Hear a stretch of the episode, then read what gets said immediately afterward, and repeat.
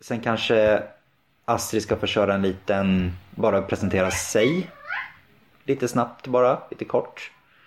Um, och sen tänker jag att vi väl bara kör, i, kör igång, mer eller mindre.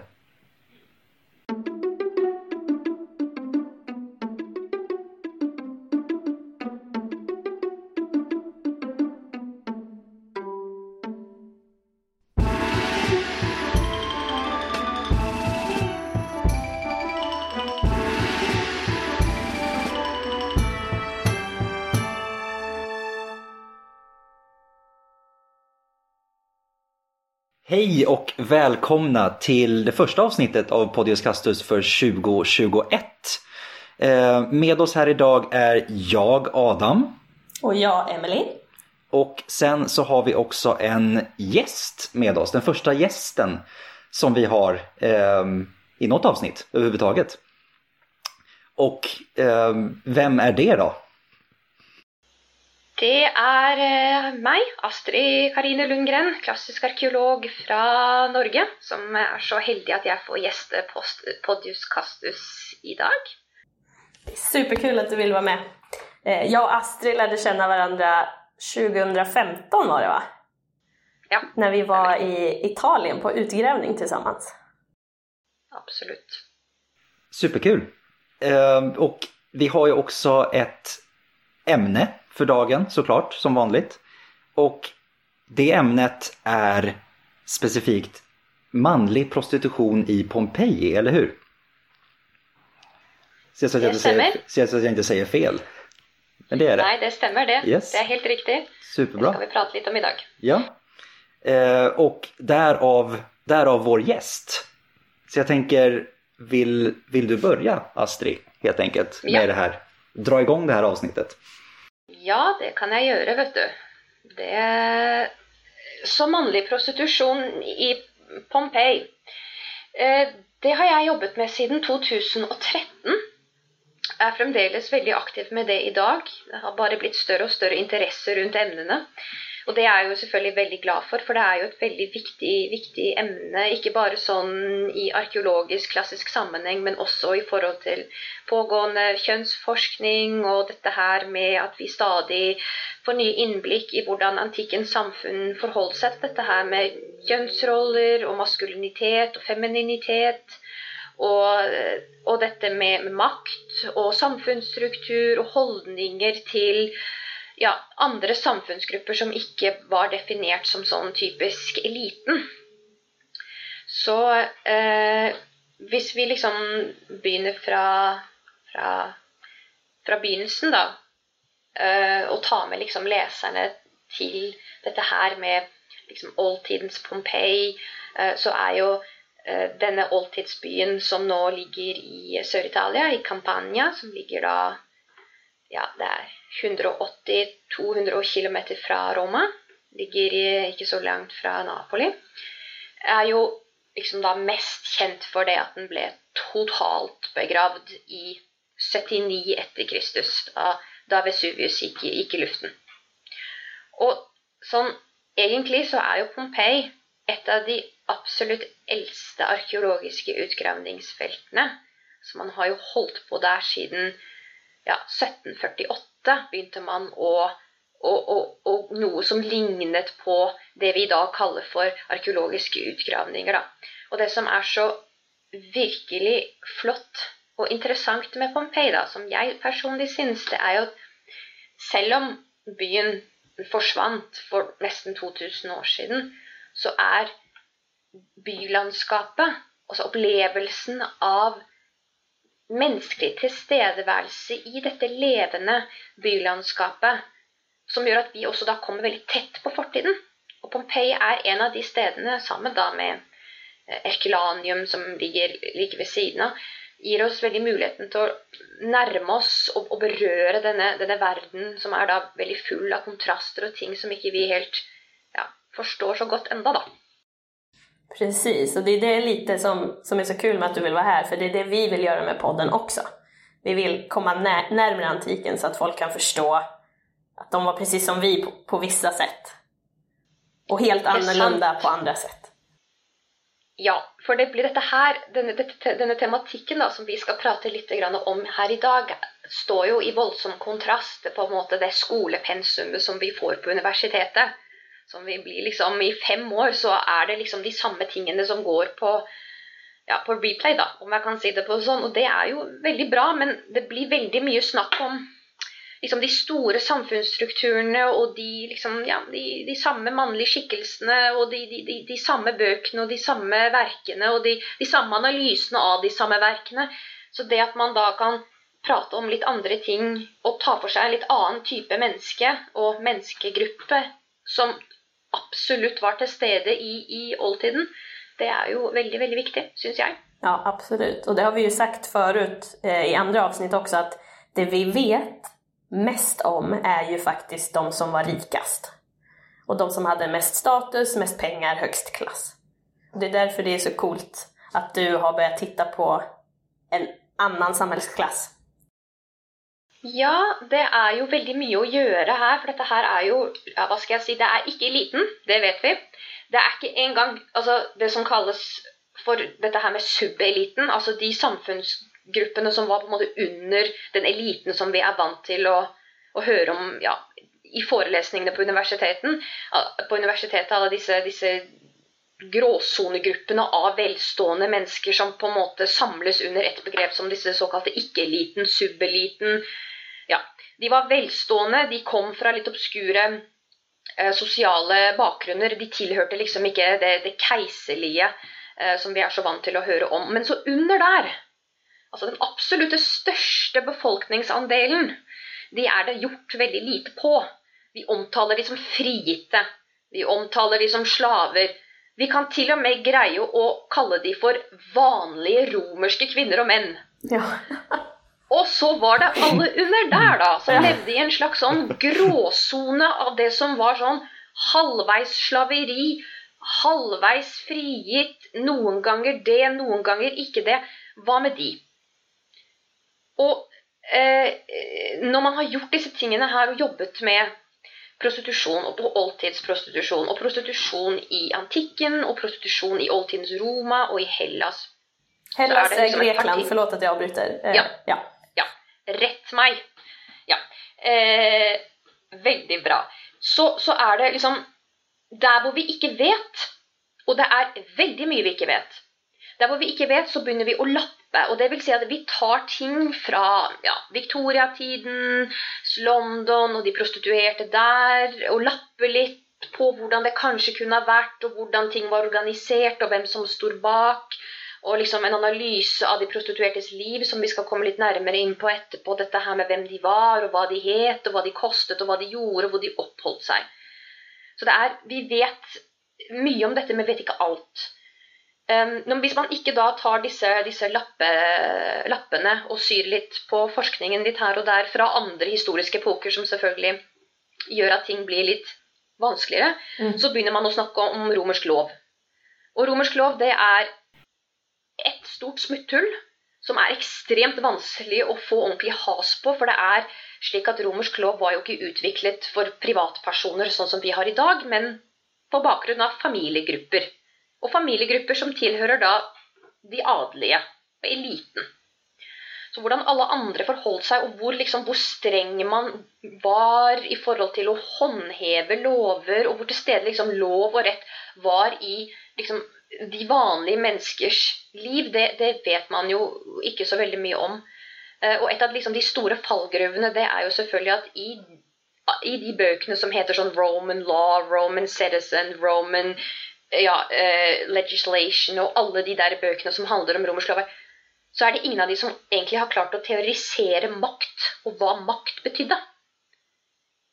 Og det at uh, når man skal snakke om liksom da um, sedelighetslover, for det var jo det, altså lover som gikk på dette her med korrekt seksualitet og seksualforbrytelser og moral og det, mm. og disse mm. tingene, så henviser man ofte til de de Lex Julia, de Lex Julia et papia f.eks., disse, Augustis, disse eh, lovforslagene fra keiser Augustus fra det første århundret etter Kristus.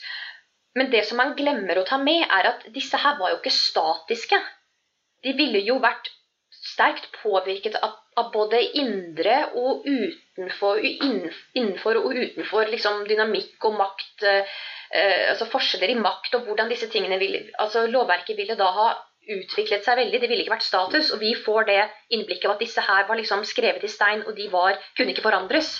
Precis. Og det blir jo et kjempeproblem når vi vet hvor dynamisk det romerske samfunnet var. Ja, precis som i dag. Våre lager de skrivs og skrivs om og legges til og tas ifrån. Mm. Det, det finnes ingen anledning til at det ikke var så da. Nei, det, det, det, blir veldig vanskelig når man skal liksom da begynne å gå løs på, på, de, på dette, slags, dette, materialet som vi skal snakke om nå. Det er jo det ene, men liksom det verste er jo det at folk er jo veldig forutinntatte. Du møter en voldsom forutinntatt også i forskningen. Dette her med at vi er så vant til at det er kvinner som prostituerer seg, og det er menn som oppsøker kvinnelige prostituerte. Mm. Fordi menn har alltid, og kommer alltid til å ha, en annen utvei enn å nedvedlegge seg til å selge seksuelle tjenester. Så det er en av de første tingene da, som man må liksom ta et slags ganske stort oppgjør med. Og det tenkte jeg at vi kunne liksom gjøre litt i dag. da, At vi kunne se på noen, noen ting som kanskje kan gi et litt ja, kaste litt bredere lys over denne tematikken, som er litt sånn vanskelig å få has på. Og det tar ganske lang tid å bli litt kjent med, med materialet, da. Mm, mm men mm. absolutt. Så eh, ikke sant, dette her med Hvis vi da zoomer inn på uh, dette med prostitusjon i Pompeii Nå har jeg liksom da pratet litt om dette med forskning og sånn, som vi kanskje kommer inn på ved en senere anledning, for det er jo også noe man må ta for seg. Det berører jo denne forutinntattheten som vi har, eh, dette her med at vi oppriktig talt mm, tror at kjønnsrollen i antikken var de samme som i England på 1800-tallet, forventningene, teoriseringer av makt osv. Men dette med Pompeii og prostitusjon, det har man jo eh, holdt på med, da. Eh, ja, de første skriveriene, hva kan jeg si, i akademisk forskning kom jo sånn tidlig på 90-tallet. Ja. Og da var man veldig opptatt av hvor i byen, hvor i selve bybildet, var det sexhandel foregikk. Ja, det, det er ganske interessant det der at hvorfor egentlig er det så viktig. Mm. Og just det her eh, besattheten med hvor mange ställen gjorde man det på. Det er viktig. Mm. Ned i minsta detalj på noe sett. Man skal hitta ja. en exakt siffra på hvor mange ställen det var. Ja, og det har jo eh, gjort det ganske problematisk å jobbe med det materialet i ettertiden. Fordi det vi kan kanskje fastslå med en gang, det er at det fins ikke et klart svar på hvor i Pompeii prostitusjon foregikk. Det er kun ett bordell i hele byen. Og det ser ut til å ha vært bygd i 73 etter, etter Kristus. Og man tror at dette her har vært et slags sånn forsøk på å kontrollere sexsalget i byen. Mm. Fordi at eh, Mange er kjent med, med, vulkanutbruddet i 79, men litt færre er kjent med konsekvensene som jordskjelvet i 62 fikk for byens økonomiske og sosiale liv. Og man tror at, eh, at byen blir litt sånn Ja, hva skal jeg si det, det gamle aristokratiet flytter ut, og det blir en slags sånn ja, kjøpmannsby, da. For det som hendte som, der, eh, var jo at ja. det var en stor jordbevning. Eh, så mye ble jo forstørt. Mye. Så man tror at for å da å gjenoppbygge den byen, så trenger man arbeidskraft. Og den arbeidskraften den kommer ikke fra aristokrater i toga. De kan jo jobbe. Så man tror at eh, Pompeii da i den perioden da mellom 62 og 79 så har det vært en slags sånn byggeboom i byen. Eh, at man har konsentrert seg om å få orden på liksom forum eh, og templene, og få orden på gate, gateplanene, som var ganske da ganske ødelagt. Mm. Så det er en av teoriene. Men dette bordellet som folk er veldig interessert i, og det er, det er veldig, veldig interessant, men det har liksom blitt da det, bortsett fra at det ble bygget i 79, så, så er det liksom Ja, det er strategisk plassert. Eh, ligger ikke langt fra byens forum. Og så er det liksom rett lett tilgjengelig fra en av de store Dekomani, heter det på gresk. Det, heter, det er disse store hovedgatene som går i byen. Så de, det er to av de. Det går en opp og en ned. Veldig greit. Så um, um, det er mange som tror at det bordellet var driftet. Driftet av, av to fyrer som het Afrikanus og Viktor. Og basert da på eh, romersk liksom, navnstudie, så er det veldig enkelt for fagfolk å høre at dette her er da ikke overklassemennesker. Dette her er mest sannsynlig noen som arbeider for noen andre, eller som drifter dette selv, og de er da av ja, lavere status, kanskje frigitt, kanskje øh, slaver. Ingen vet. Det er flere muligheter her. Men det som er så spesielt med denne bygningen, den er at er, den er utstyrt med, med to etasjer. To våninger. Hvor hver Ja. To, øh, den er en sånn sekskantet bygning, så den er utstyrt med to etasjer. Hvor hver avsats har seks små rom. Så seks nede og seks oppe. Eh, ingen store vinduer på gateplan. Det er ganske Små spennende vinduer. at det er små fønster. Ja, høyt oppe. Ja.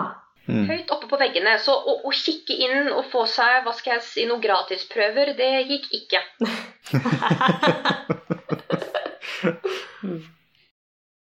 Så det Det var det. Det var strategisk lagt til sånn at en kommer inn fra en vei og går ut den, den andre veien. Ofte så tror man at det har vært en slags latrine helt eh, i, nederst i, i første etasje, og at det har vært en slags sånn vindeltrapp, altså en sånn snurretrapp som går opp eh, til andre, andre etasje. Eh, Så man kunne passe passa på å gå på toa da innan eller efter? Ja, På Ja. Ja, ikke sant. Så, så hvis man da kikker på Ok, her er det Ja, det er nesten 300 inskripsjoner konsentrert. Og disse inskripsjonene de tar jo for seg sant, hva folk gjorde her. Og det var jo ganske enkelt. Her kjøpte folk seksuelle tjenester av ulike slag. Og hvem som arbeidet her. Og det var da en blanding av både kvinnelige og mannlige prostituerte samt hvem som oppsøkte dette stedet. Og det var da også en kundeskare som besto av både mannlige og kvinnelige kunder. Mm. Mm. Det er jo veldig interessant. Så det er kanskje det første liksom hullet som vi slår i den, eh, i den forhåndsbestemte posen, er jo det at eh, prostituerte var av begge kjønn, og kundene var av begge kjønn. Det är ju superintressant för, eh, för då kan man ju undra att det ändå finns så tydliga bevis på att det finns, fanns manliga prostituerade. Varför är det då kvinnor och kvinnlig prostitution som har tagit överhanden? Det er et veldig godt spørsmål, fordi at det har, dette her er de der nedgrodde, stereotypiske holdningene som vi alle går rundt og tygger på stadig når man holder på med akademisk forskning. Det er dette her med liksom kjønnsroller og kroppspolitikk, ikke minst, er det at sant, menn har, i hvert fall i oldtiden, så er, vi ut, så er vi vant til dette her med romersk maskulinitet og hvilken form det tok. Mm. Alle andre som ikke tok den formen, ble da kvalifisert og klassifisert og identifisert som liksom den andre. Den andre som var da av mindre verdi. For han var ikke mann, ikke sant? Det er veldig enkelt. Og så er det dette her med at kvinner, kvinner i, i, i Roma og romerske kvinner, det har blitt synonymt. Og sånn er det overhodet ikke. Det var store kontraster basert på tid og sted, og når og hvor, ikke sant? Eh, Og, eh, og at eh, vi har til, til de grader undervurdert kvinners rolle, kvinners muligheter. Fordi at vi tar det så helt for gitt at oldtidens mennesker var sånne passive deltakere som bare liksom var en del av en statisk tilværelse. Mm. Og vi vet jo at det går ikke an. Det er helt umulig når man lever i et dynamisk samfunn.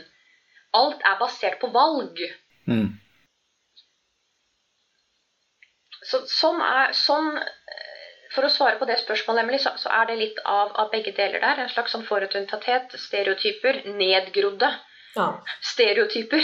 Mhm. Og så dette her med at vi ser på mennesker, i hvert fall i oldtiden, som om de var noen sånne, sånne ja, rett og slett har et sånt negativ et, De er i en sånn negativ paradigme. altså de, de er bare med i sine egne tilværelser og bare med i sine egne liv. Og vi vet jo at det som sagt ikke er mulig. Nei, Precis. Og sen skal vi jo peka på også at det her er jo en førkristen tid.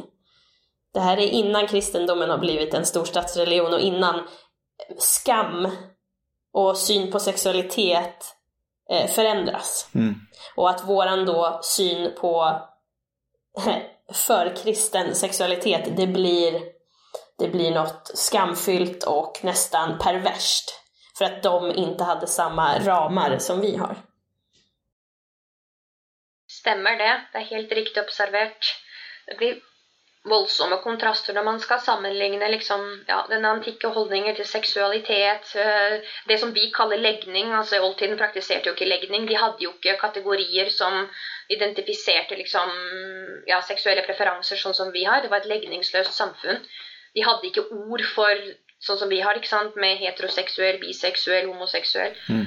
I stedet så var det liksom aktiv versus passiv rolle som da gikk på eh, sosial status og sosial-økonomisk bakgrunn og alder, formue osv. Så, så det er jo litt viktig å ta med at eh, når man skal sammenligne, og det gjør vi veldig ofte, vi setter det i kontrast til hverandre for å liksom trekke frem at antikkens folk var jo helt ja, hadde ikke kontroll på seg selv og sine egne kropper og sine egne seksuelle impulser. Precis. De, blir jo dessverre, de får jo gjennomgå i alle de TV-seriene som florerer rundt på sosiale medier nå, at, at antikke mennesker nei, det var, ja, det var ikke så stor forskjell mellom de og geitene, liksom. Og det blir jo ikke riktig. Exakt. Det blir jo ikke riktig. Nej, verkligen inte. Mm.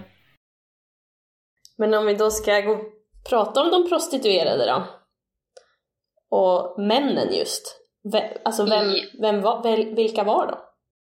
Ja, ok, så bortsett fra bordellet så tror man at eh, eh, Bare for å si det raskt, at bortsett fra det liksom, bordellet, så er det jo gjestgiveri og restauranter som er andre alternativer for prostitusjon av begge, av begge kjønn.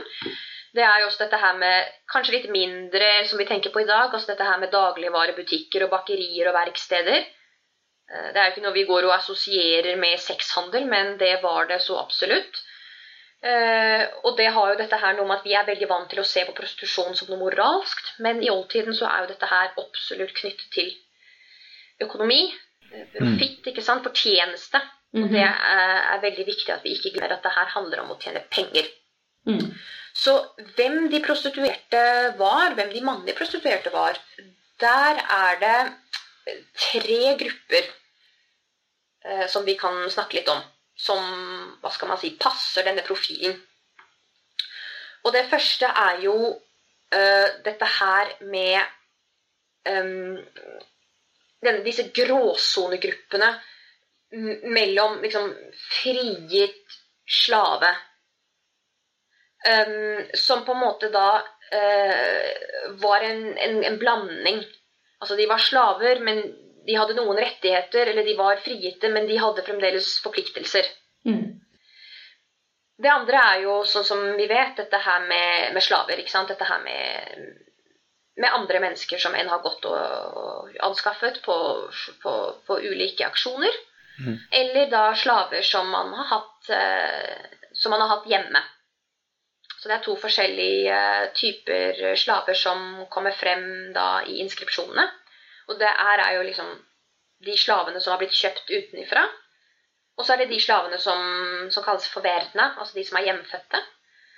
Og til forskjell da fra slaver som man har gått til anskaffelse av på liksom, slavemarkedet, så, så hadde jo disse verdene de hadde jo tilbringt liksom, hele livet sammen med familien, så de var jo en inkorporert del av familia, altså husstanden.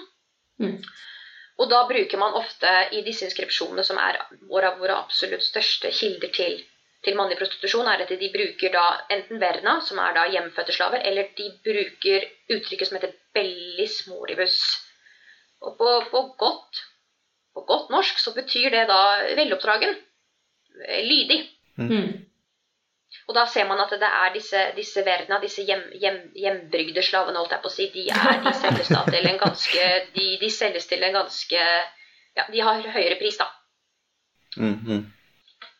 Og så den siste gruppen, det er jo disse Ja, de er, de er frigitte. Og av en eller annen grunn så er de de som koster mest. de er også de som er spesialisert på analsex. Det er interessant. Og eh, ja, sånn var det. Så det er, eh, virker som at selv om man har da vært eh, ganske uten midler, at man har vært ja, ikke, ikke noe særlig velstående, at man har sittet ganske godt i det, så har prostitusjon vært et slags levebrød Mm. for menn som solgte sex. Om vi da tar andre, andre siden utav altså forholdet kund og den som så att säga säljer. Då. Var kundene til de här, de här prostituer manliga prostituerade? Sånn som jeg sa helt i begynnelsen av dem, så er det det at eh, mannlige prostituerte hadde da en kundeskare som besto av kvinner, og en kundeskare som besto av menn. Og det ser man på igjen våre inskripsjoner som kan fortelle oss at mannlige prostituerte de reklamerer for at de, ja, de tilbyr oralsex til kvinner, analsex for menn, eller de spesifiserer ikke noe som da kan tyde på at de da har en kundeskare som består av begge. Men det er ikke sånn at byens elite ville da besøkt eller oppsøkt mannlige prostituerte. Dette her er jo andre mennesker som tilhører liksom, de gråsonene nederst i samfunnet. Og det har jo liksom noe med igjen dette her med moral og det forutinntatte at det, ikke sant, eliten skulle ja, de skulle representere ulike romerske idealer og verdier. Mens jo lenger ned vi kommer liksom i samfunnssøla, så er det jo ingen som er noe særlig interessert i hva du gjør. Mm.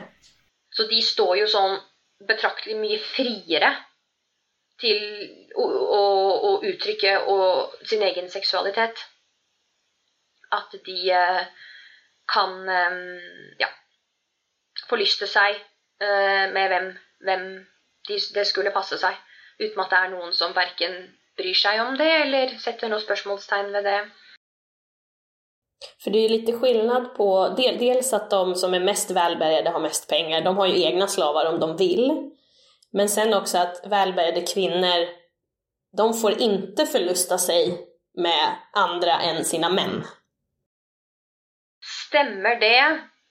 Det var ganske sånn lovpålagt, dette her med romerske kvinner som tilhører overklassen, vel å merke. Som tilhører liksom den, den ja, keiserfamilien, altså rundt det med den mest intime sirkelen rundt liksom da sittende keiser.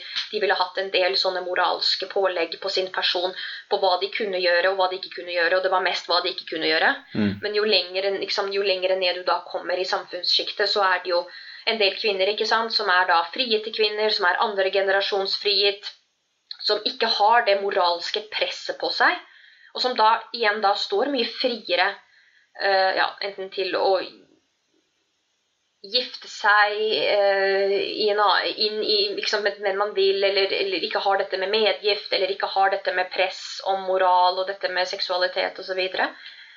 Mens, mens overklassekvinner, det, det må ha vært et ganske sånn hardt liv. For der blir du ja, der er du en, en gjenstand som skal sørge for fred og fordragelighet mellom familiene.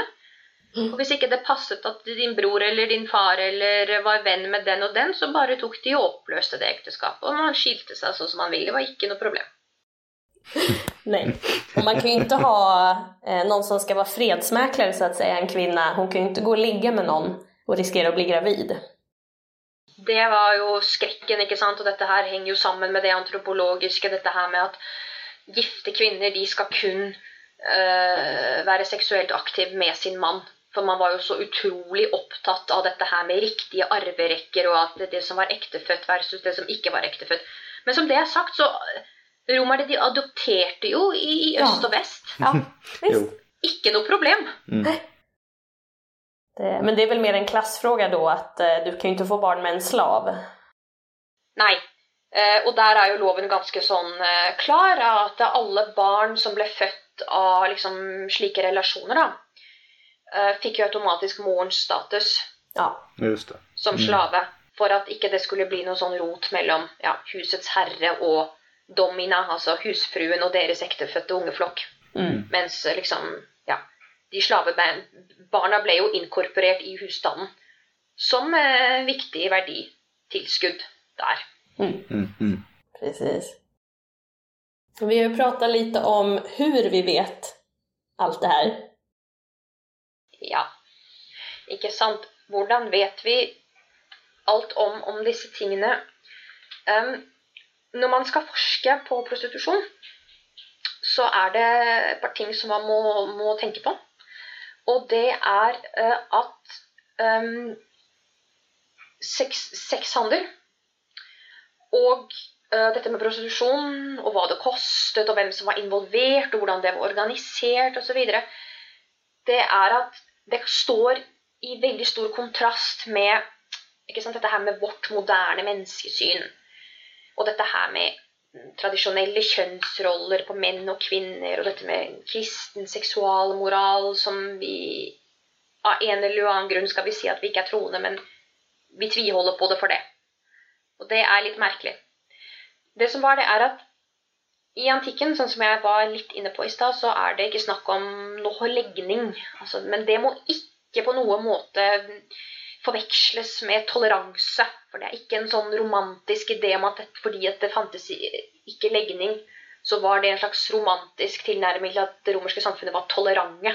Mm. Det var det ikke. Hm. Dette er en annen måte å kategorisere mennesker på.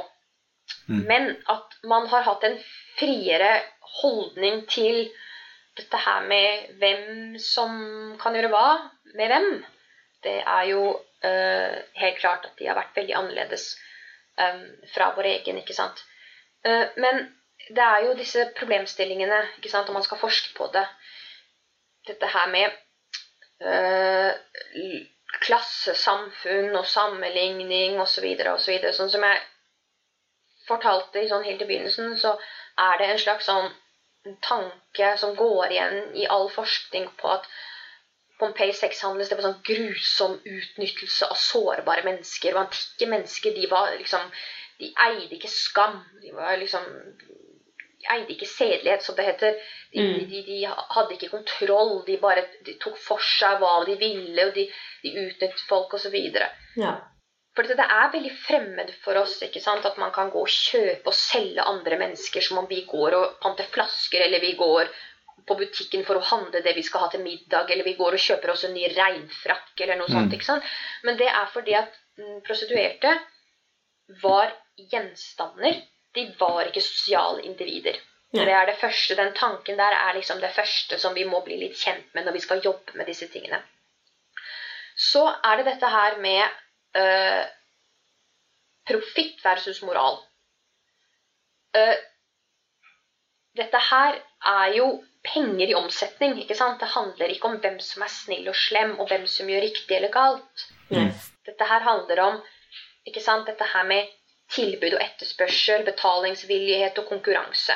Mm. Og det er der de ville tallene som vi har fra tidligere forskninger, med at Pompeii liksom med sine maks 20 000 innbyggere skulle ha liksom 35 bordeller. Som da funksjonelt skulle operere, og funksjonelt liksom da skulle kunne ta ut profitt. Og det fungerer jo ikke, ikke sant? Det Nei. går jo ikke. Nei. Fordi at vi er veldig opptatt av dette her med å Vi vet veldig lite om økonomiske modeller i disse ja, disse oldtidssamfunnet. Men, men, vi er også samtidig veldig opptatt av å sette det i kontrast til liksom vårt eget industrielle samfunn. Visst. Og da mm. går det jo gærent, ikke sant? for da blir det veldig sånn på det moralske Hvordan kunne de holde på sånn? I stedet for å ta det praktiske, realistiske omstendigheter i betraktning, ikke sant? så har vi vært så ekstremt opptatt å finne svar på det der, sånn som du sa i sted, Emily, dette her med byens modeller. Hvor var de? Ja. Mm. Men och som du sier, legge i moral i det hele. Våran moral på en 2000 år gammel stad. Eh, mm. Og som du sier, man, man la inget värde. Alltså det här är inga människor, det här är commodities. Det här är, som du sier, pengar i omsetning. Mm. Ja, det er det så absolutt. Så det er da man får sånne De er veldig, de er veldig godt gjennomtenkt, disse kriteriene, men de de, de, holder ikke helt mål. At vi skal liksom kunne finne fysiske tegn i arkitektur og dekor og sånne ting. At vi skal være på utkikk etter liksom, ja, små rom med erotisk kunst og innskrifter. Sementsenger uh, i små rom. Uh, innskrifter som, uh, som, snakker om uh, hva man har gjort av seksuell aktivitet, og med hvem og pris og sånne ting. Men, men det som er, det er at disse er funnet over hele byen. Mm. Så det er da man får litt sånne, litt sånne utvilsomme ja, kalkulasjoner og grafer her som ikke helt står i strid med ja, dette her med profitt, og at man skal tjene penger og skape fortjeneste, ikke minst. Fordi det vi vet fra antikke kilder, er jo det at prostitusjon var jo ekstremt hardt skattlagt. Og det var veldig lukrativt. Det var veldig mye penger i omløp her. En åttendedel av inntektene av alle prostituerte en åttendedel fra, fra, hver kunde som hver prostituert da hadde en avtale med, måtte man betale inn til byens oppsynsmenn, ikke sant? Mm. Mm. Men man vet ikke hvem disse, disse, oppsynsmennene var. Vi vet ikke om de var liksom disse som kalles for ediler, om de var en slags sånn borgermester slash sånn skatteinnkrever. Vi vet ikke om at det fantes et slags register for prostituerte. Det, det, florerer noen sånne merkelige teorier i forskning om at de måtte gå i sorte togar for å liksom Nesten som sånne pestofre fra 1300-tallet. ikke sant? Bjeller rundt halsen som skal Her kommer jeg, jeg er prostituert. Nei, det, det, det, får jeg ikke til å stemme når man, når man vet hvor vanlig, vanlig sex og, og, og, sexhandel og seksuelle tjenester liksom var inkorporert i liksom det økonomiske. Ja. Mm. Så, så, ikke sant? Også dette her med at, man, at, liksom, at det skal være en, noen soner av byen som er renere versus andre soner som ikke er det. Ikke sant? Det er et sånt, et sånt replika av liksom the East End versus Kensington, ikke sant? som ja. du har ikke sant, på 1800-tallet mm. under viktoriatiden. Hvor man skal liksom Dette er prostituertstrøket, dette er the Red Light District. altså sånn, på type sånn. Men hvorfor ligger, da, hvorfor ligger da bordellen midt i?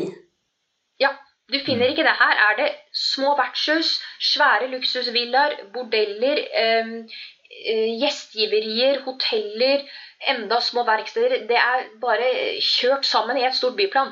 Det fins ikke soner sånn som man har i, i, moderne byer, hvor det er velstående soner med store villaer og fine hager, mm. versus liksom arbeiderblokker og dårlig luft og forurensning ved elven. Det har man ikke. Nei tänker det, liksom, det är också så här, liksom den här onda spiralen som skapas på något sätt. Att liksom vår, egen, vår egen fascination för det. För att det liksom, när man då projicerar sina egna moraliska värderingar bakåt. Då blir det väldigt märkligt. Och den här fascinationen liksom som skapas i och med att man har projicerat bara göder det vidare på något sätt. Så det, liksom, det, bara, det bara spinner runt och det bara fortsätter och blir bara ännu mer Ja men det är som sagt bara ond spiral som bara fortsätter och det liksom befästs bara ännu mer ju mer man ju mer man holder på med det. Det høres eh, som en veldig riktig vurdering, Adam. Det er akkurat det jeg har inntrykk av også når man skal jobbe med dette. For det er liksom som om forskningen hele tiden driver og tygger liksom på de samme tingene hele tiden. Man kommer liksom ikke videre. Og dette med at vi kan begynne med å innrømme at eh, prostitusjon i antikken var vanlig, svært utbredt, og det var ikke sosialt uakseptabelt å oppsøke prostituerte av begge kjønn. Mm. Men det var ikke eliten, altså den innerste sirkelen rundt keiseren i Roma, som florerte rundt på disse, disse gjestgiveriene og disse småbarene og i bakgatene. Det var ikke det som var kundene, ikke sant? Mm. Så når du får den voldsomme kontrasten der, så blir det også enda verre. Du, man får ikke helt grep på det. Mm. Men, men, men nyere forskning, da, sånn som jeg driver og tenker litt på nå, er at for å få en større aksept i forskningen for tanken på mannlig prostitusjon, det er jo egentlig der man må begynne. fordi mange av disse forskerne de er jo utrolig flinke, har de største respekt for dem. De har banet veien for tematikk og problemstillinger som selvfølgelig er veldig vanskelig å ta på. Men de er liksom alle menn over 60, altså. Mm. Det er en slags jøss. Yes, har du funnet spor på vanlig prostitusjon? Er en sånn kommentar som jeg får, da.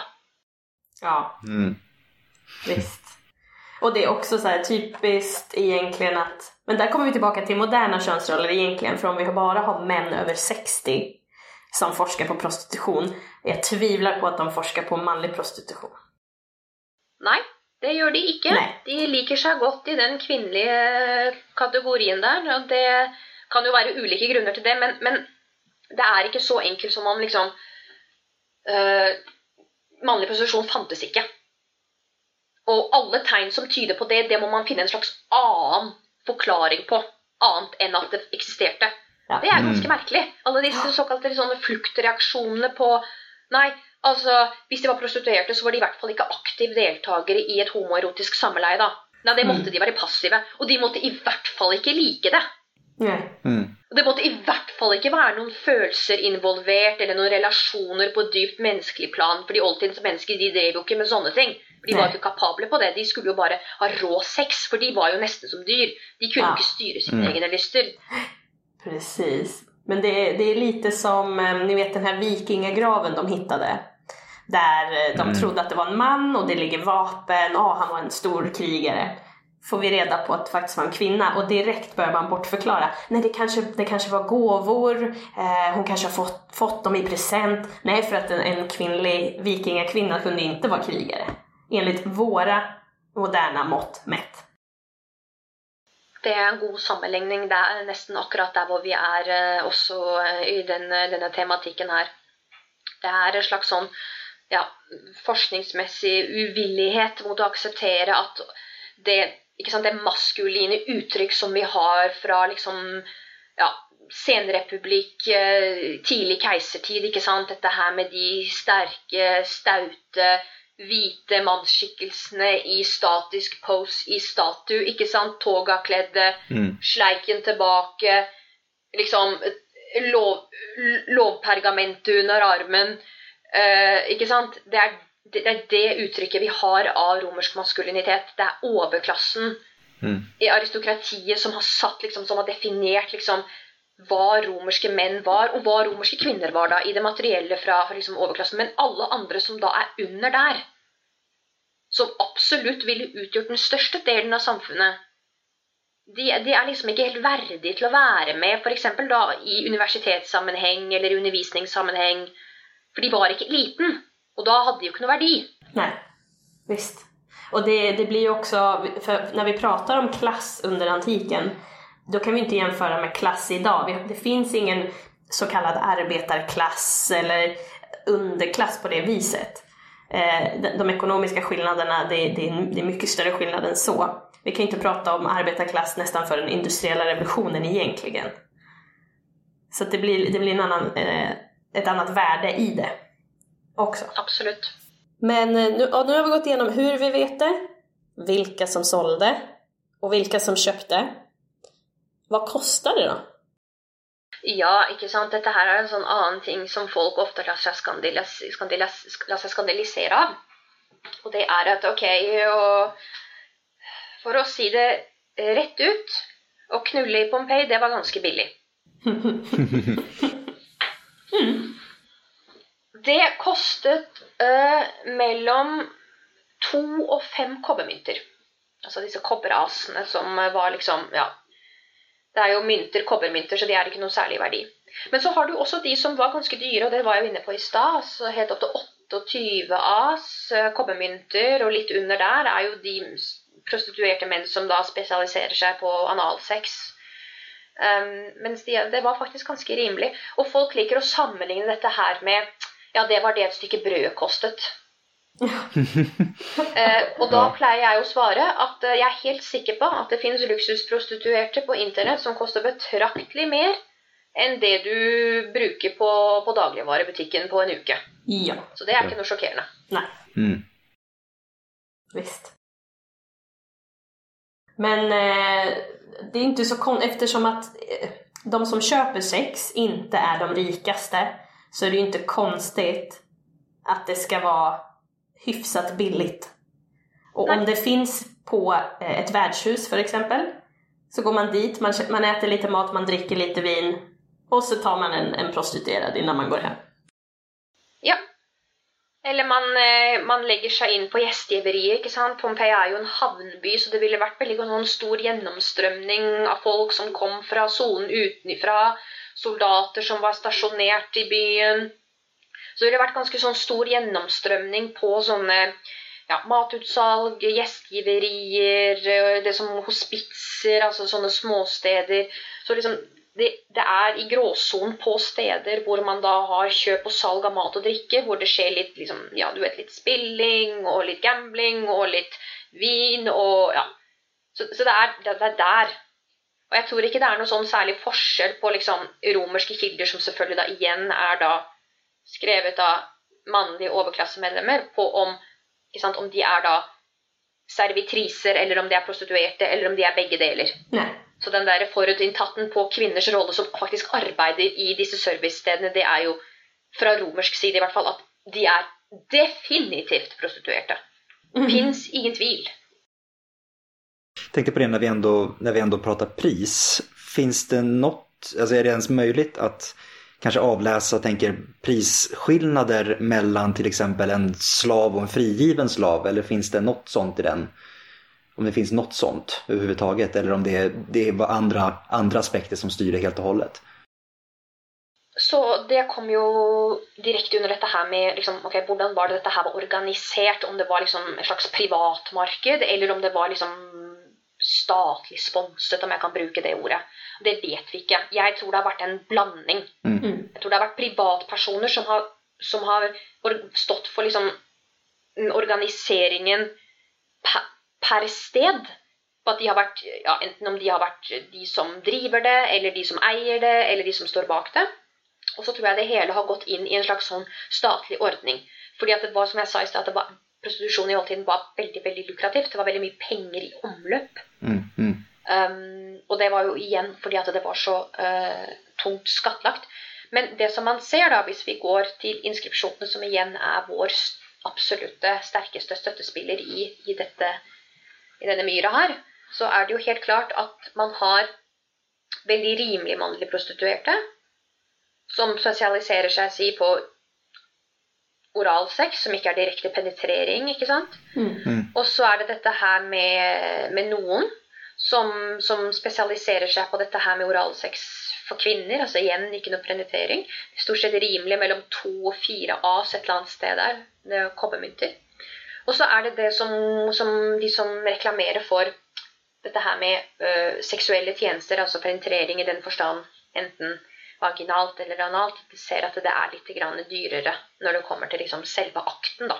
Eh, Men når det kommer til dette her med forskjell på slaver og hjemfødte slaver, og der tror jeg det er veldig veldig store gråsoner på hvem som var hva. Det er jo helt tydelig at disse innskriftene de reklamerer for det som heter verden, av det som jeg sa i stad, som er sånne hjemfødte slaver som man ikke har vært og anskaffet utenfor. De er en del av husstanden, og at man også gjerne vil at de skal ja, portretteres da, som veldig småribus, som jeg også sa i stad på at de er da veloppdragne og lydige, og at de reflekterer liksom ja, husstanden. At å tilby liksom en møtekommende slaver til å adlyde kunden. ikke sant? Dette her er jo veldig sånn vesentlig element i den kampen om fortjeneste som opplagt nok ville vært veldig sterk blant de private aktørene som ville hatt ja, slaveprostitusjon som en sånn inkorporert mulighet da, i sin økonomi. Eh, og så er det jo disse her med frigitte, som jeg sa, og det er jo da mellom ja, eh, fem, seks, syv, opp ti, elleve as for de. Så det kan jo også være at de da ikke da arbeidet i regi av et vertshus eller eh, i regi av noen, men at de da hadde sitt eget oppsatte værelse eller tilholdssted hvor, hvor de selv driftet. da. Det er jo også en mulighet. Men igjen så blir det litt sånn spekulasjoner fra min side, for vi vet ikke nok om om det var da private aktører som ville da hatt ja, store muligheter for å organisere markedet etter eget ønske, eller om det var også da statlige aktører som da borgermestere og innkrevere som også skulle da ha sitt å si her. Finns det, för vi vet jo at det finnes eh, bilder på kvinnelige prostituerade i, i det här lupanariet som det heter, den här bordellen. Eh, vet vi om det finns några fresker eller målningar på, på manlig prostituerad? Altså sånn, Mener du sånn som de sånn fysisk ville ha sett ut? Altså hvordan de er da portrettert i, i kunst? Mm. Ja. Så det som er så fint med disse tingene, er jo at det er en del erotiske fresker fra Pompeii som folk er blitt veldig opptatt av. Altså, enten så er de jo fagmennesker som syns at dette er veldig interessant da fra et uh, sosiokulturelt perspektiv, sånn som vi er. Eller så blir de helt forferdet, eller så begynner folk å le. Det er stort sett de reaksjonene som man får. Um, ikke sant. Uh, men det som man har, da, det er at i det bordellet som vi var litt inne på i stad, det ene bordellet som da ble driftet av Afrikanus og Victor, som vi snakket om helt i begynnelsen, der er det åtte fresker, og de er høyt oppå veggene. De er under hver, eh, hvert lille rom. Eh, når dette her ble gravd ut på 1800-tallet, så var det en slags sånn merkelig teori som florerte om at dette her var en slags meny. At man kunne liksom gå og peke på hva man ville ha, og hva slags stilling man ville ha, og hvordan man selv ville være, osv., osv. Men ikke sant, igjen, problemet er og det store forklaringsproblemet til disse her som hevder det, er jo at de samme freskene, de samme seksuelle posisjonene, den samme seksuelle aktiviteten, er da lokalisert i disse luksusvillaene til eliten. Mm. Mm, mm. Hvordan forklarer du det? Og det blir et kjempeproblem. Og det som er svaret på den problemstillingen som har kommet i nyere tid, som jeg absolutt kan stille meg delvis bak, er at erotisk kunst Altså det som vi omtaler i dag altså, ja, Vi omtaler jo det som pornografi i, i dagens samfunn. Det er jo helt feil. Eh, Mm. Hva skal jeg si klassifisering av et sånt ord? For det betyr jo egentlig å beskrive prostituerte på gresk. Så det har jo ingenting med um, visuell erotikk å gjøre i det hele tatt. Men at det var da knyttet til god smak og mote. Altså det var kunstriktig å ha slike avmalinger hjemme hos seg selv privat. Ja. Og jeg kan kanskje tenke meg at for å skape en slags sånn atmosfære av litt luksus og litt overklasse og litt sånn ja, raffineri rundt det, da. At man da har gått og skaffet en kunstner som da, eller en freskmaler som da kunne lage disse på, disse borde, eller på dette bordellet. For å liksom gjenskape litt av den atmosfæren som man kanskje da ville ha i et overklassehjem. Fordi realitetene på disse stedene var jo helt annet enn idyllisk. Mm. Mm. Altså kontrasten mellom hva som foregikk innenfor disse gråmalte veggene, og hvordan en prøvde å rekonstruere og konstruere en slags erotisk, raffinert, sofistikert eh, atmosfære. Det var jo to forskjellige verdener. Absolutt. Jeg har ju inte luktat godt der inne, man sier säger så. Nei, nei, det kan jeg ikke tenke meg. ikke sant? Det er dette her med Det var jo ikke for eliten. Det har vi snakket om. Det har vi fastslått. Det var jo ikke det. Så når man kommer inn på den ene inngangen, for det er bare én inngang og så én utgang Du kan ikke gå inn og ut samme vei. Mm. Så det som er, jo, ikke sant, det ville jo ikke vært belyst på talg, det ville jo vært dyrefett, ikke sant, og det lukter jo fryktelig når det blir varmt. Mhm. Og så er jo dette her med at de som oppsøkte der, de hadde jo kanskje ikke det aller beste forhold til sånn personlig hygiene og deodorant. Det fantes jo ikke, ikke sant? Og edru var de sikkert i hvert fall ikke.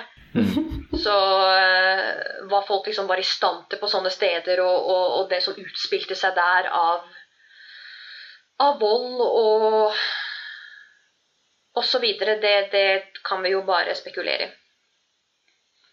Men hvordan de er sånn, tilbake til Annelies spørsmål, hvordan man tror at de har sett ut. Og det har jeg tenkt mye på. eh, Og det fins jo liksom ikke egentlig noe, noe svar på det. Fordi at i, på de freskene som er for eksempel da i det bordellet, men det er også funnet andre steder, er jo det at man vet jo ikke på en måte hvem er den prostituerte og hvem er kunden. ikke sant? Er det damen som sitter Mm. oppe, eller han som ligger under, eller er det han som står bak og hun som står på alle fire? Mm. Eller er det de der, den trekanten som er i baden, eller er det den firkanten som også er i baden? ikke sant? Mhm. Mm. Så det er litt vanskelig å se. Men jeg kan tenke meg at de har vært har vært veldig, hatt veldig dragning mot det, det helenistiske uttrykket, ikke sant? Skjeggløs, slank, litt sånn femininaktig. Og at man også da, i romerske kilder så står det jo også det at, eh, at disse ville brukt sminke, og at de ville hatt ja, De ville jo ikke hatt så veldig mye klær på seg, ikke sant? for du kan jo ikke dekke seg til varene det du Mm. prøver å selge. Så at de ja, at de har tatt litt sånn en litt sånn, hva skal jeg si, en sånn slags blandingsrolle med at de har hatt liksom sine mannlige attributter, men også at de har villet være litt mer sånn dragning mot det, det, det, det, det vakre, ungguttaktige uttrykket som vi kjenner da fra det helenistiske. Mm. Så spennende. Mm. Nei, jeg tror vi faktisk har vært inne på veldig mange, mange spennende temaer som det absolutt går an å jobbe mye mer med. For det er jo et veldig sånn underkommunisert eh, tema sånn i forskningen, men også sånn i ja, undervisningssammenheng. For dette her er jo et tema som blir sett på og klassifisert som, som upassende. Ja. Mm. Og det kan jeg ikke skjønne i og med at vi skal være så opptatt av seksualitet og legning osv. Og, så og at det har en voldsom plass i våre egne personlige liv og en voldsom plass i det offentlige. Vi blir jo bombardert med det hele tiden. Mm. Men å, å pirke litt borti det og tenke litt Sette det litt på spissen og tenke ok, men for 2000 år siden, hvilken form hadde disse tingene da? Og hvor og hvordan og hva har formet vår forståelse av dem. Mm. Det blir plutselig litt for mye. Ja. Jeg tror det nærmeste du kommer liksom det menneskelige, om jeg kan si det i gåseøyne, på universitetspensumet, det er å snakke om at folk holdt på med kollektive minner av de døde og sånn. Mm. ja. Du kommer ikke ordentlig inn på liksom mennesket, det menneskelige, og hvordan folk var konstruert. ikke sant? De mekanismene som konstruerer oss som mennesker i en større sammenheng. Hva vi Mm. styres av. Mhm. Hvordan vi er aktører i våre egne liv basert på våre egne, ba egne bakgrunn osv. Og, så videre, og forutsetninger og muligheter. Mm. Men verkligen. Ja. Och det är ju någonting som, det, det börjar ju komma. Antiken, Ja. från, från början var det egentligen, det var skattjakt. Man ville ha det vackra och det största och det liksom, det rika. Men, Og det vitaste. och det vitaste, det, det, det här med att tvätta statyer och sånt. Det, ja. Mm. Men det som börjar komma nu, nu börjar vi intressera oss lite mer för vardagliga livet. Eh, det finns ju, nu minns jag inte vem det är som har skrivit den, men det finns ju någon som har forskat på enkelriktade vägar i Pompeji för exempel. Mm. Och nu har man börjat, man gräver toaletter, bajs, mat och sådana ting. Men, men Ja. det är ju på en annan nivå. Då Ja. har man ju Mm. kommit förbi universitet, eh, universitetsdelen, studiedelen. Och efter det börjat intressera sig för det vardagliga. Det høres eh, riktig ut. Det er som sagt veldig lite snakk om hverdagslivet. Og hva som ville vært inkorporerte deler av folks liv. ikke sant? Hvordan, ja, det for eksempel som du nevner da, at Pompeii det hadde jo offentlig toalett. ikke sant? De var jo rene og pene. Folk hadde offentlig bad. Det var viktig å være liksom Å være sånn møkkete og barbarisk. Nei, det kunne man ikke. Det, altså, alle kunne bade. Mm. Mm. Uh, og være rene og pene. Og, og det der at ja, vi tar det for gitt at, at de ikke medlemmer av ikke-eliten at de ikke kunne skrive. Mm. Men hva med Mm. alle inskripsjonene, da? Ja, Just det. Mm. men det, det er jo spennende, som du sier, og spesielt for, for antiken som emne det er veldig litet i Sverige. Det er enda mindre i Norge. Absolutt. Der er det ikke mange. Det er stort sett eh, en gruppe mennesker som nå har dominert ganske lenge, som har vært veldig opptatt av ja, de tingene som du sa nå, da det materielle, den materielle kulturen liksom fra eliten, men at det nå begynner å komme kanskje et lite skifte hvor man også da kan se litt på litt andre materielle uttrykk fra litt andre samfunnsgrupper. ikke sant? Og det Mm. står jeg med åpne armer klar til å ta inn over meg, for jeg syns at det er litt viktig at vi må få frem alle aspekter av antikke samfunn. Det holder ikke lenger med den der 1700-talls forutinntatte, smårasistiske, mannssjåvinistiske holdning om at det, Mhm. nei, det er menn som Mm. styrte i antikken, og kvinner de hadde ikke noen offentlig rolle bare Mhm. fordi at de ikke kunne stemme. Ja. Det, det er for tynt. Det holder ikke lenger, altså. Nei. nej, Nej. det gjør ikke det. Eh, men du, du støtte jo på en del motstand der, som du sa. Ja, nei, jeg har, eh, har satt på en del motstand der. For jeg, jeg, jeg, jeg, jeg syns det er en litt sånn for enkel forklaring. Altså en litt sånn kjapp og gæli, som vi sier på norsk. Litt sånn kjapt gjort rede for at vi bare er, som sagt, veldig sånn passive deltakere i vår egen virkelighet. Mhm. Mm. Det der er spesielt også da for marginaliserte grupper i oldtidssamfunn. Dette her med kvinner av lavere rang, menn av lavere rang. At de er, de er bare ofre for liksom elitens skildringer og elitens bestemmelser og elitens lovverk. Men vi vet jo ikke hva slags plass disse tingene hadde i virkelige menneskers liv. Mm. Mm. Og, og det syns jeg vi skal dedikere mer forskning til, for det er faktisk et ganske sentralt del av liksom, okay, livet i antikken. Det er jo ofte det folk spør meg om. Hvordan var det egentlig? Hva var det folk egentlig gjorde? Mhm. Visst. Jo. Och jag menar precis som idag, de rikaste, det är ju en procent. Ja, Och vi andra lever ju väldigt. också. ja det gjør vi etter beste velgående. Ja. Men vi lever på en annen måte. ikke sant? Vi har andre idealer, vi har andre verdier. Våre liv er bygd opp annerledes. Mm. eh, Vi har eh, andre forventninger knyttet til oss uh, osv. Og, så og sånn er jeg helt sikker på at det var eh, for 2000 år siden også. Mm, Absolut. definitivt. Absolut. Det, men det är det som är så spännande tycker jag, att vi, att vi ser hur vi lever idag. Allt är dynamiskt, allt, eh, vi har kontroll över våra egna liv. Och att, att med all den kunskap vi har inte kan reflektera det till för 2000 år sedan. Nei, det er helt eh, veldig godt spørsmål, veldig godt observert. For det er, det er nesten akkurat sånn som det. Vi er liksom blendet av alt det fokuset som har vært på eliten. Og elitens materielle uttrykk og elitens idealer og elitens verdier. For det er jo de vi sitter igjen med. Eh, antikkens liksom Det som er igjen av ja, det som vi anser som ja, Vergils Eneiden osv. Disse her litt store, tunge litterære verkene. ikke sant? Det er menn av en viss samfunnsgruppe som reflekterer og ser ned på alle andre. Mm. Og, og, og det, er de, det er de ideene som vi sitter og tygger på nå. Mm. Just det. Visst. Men det er lite som der Aristoteles når han er imot eh, demokratien. Ja, Menneskelighetens forfall. förfall. Exakt. De fattigas tyranni og alltihopa som sagt Ja. Ikke sant? For det er jo litt av det at uh, vi ser på dette her som, uh, som valg, ikke sant? I stedet for å bare se på det som en plass i en struktur. Ja. Da blir det ofte litt vanskelig. Verkligen. Mm. Da har vi fått tugga oss gjennom et helt fascinerende emne i dag. Verkligen. Det hadde vært superspennende. Jeg har lært meg massor. Ja. Ja, har vi, har vi noe å tillegge, Astrid, Adam? Något mer vi tror folk skulle vilja veta? Något, litt någon Nej. liten så här dirty secret? Någon liten så här saftig, juicy? Stort Story avslöj... kanske? Du är ute efter något stort avslöjande nu liksom? eller? Antingen för 2000 år sedan eller vad Men jag tänker någon så här juicy story kanske som de hade. Ja, du menar för- från... Ja, från... Jag någon- tänker från, från någon, någon- någon inskription kanske som är extra. Altså, sex var jo veldig viktig i oldtiden. Det var jo viktig for ens mentale og fysiske velvære. Mm. Eh, og så enkelt var det.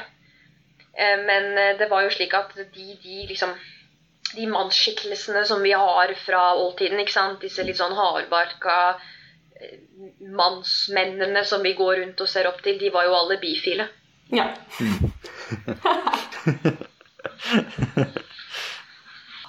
ja, Ja, men då så. då är vi nöjda och glada. Då får vi tacka så jättemycket för att du ville vara med. Bare hyggelig. Selv takk. Och sen tror jag säkert att vi vill ha med dig igen. Ja, Helt säkert. Vi hoppas, vi hoppas att du vill vara med igen. Ja, det vil jeg. Veldig gjerne. kommer, kommer ut från det här och bara aldrig mer. Nej, precis. Byter, telefon, Nej. byter telefonnummer och byter mailadress. Och... Ingen fare for det. Det är bra. Ja, men superbra. Då, mm. yeah. då ska vi också passa på att tacka de som har lyssnat. Och mm. ja, vill ni komma i kontakt med oss så vet ni att det görs lättast på podiuskastus.gmail.com eller via Instagram. Och om ni har några frågor ni vill förmedla eh, till Astrid så skriver ni till oss och så förmedlar vi dem så får hon svara. Helt enkelt. Jättebra. Ja, Tack så då- mycket för oss. Och på återhörande. Återhörande.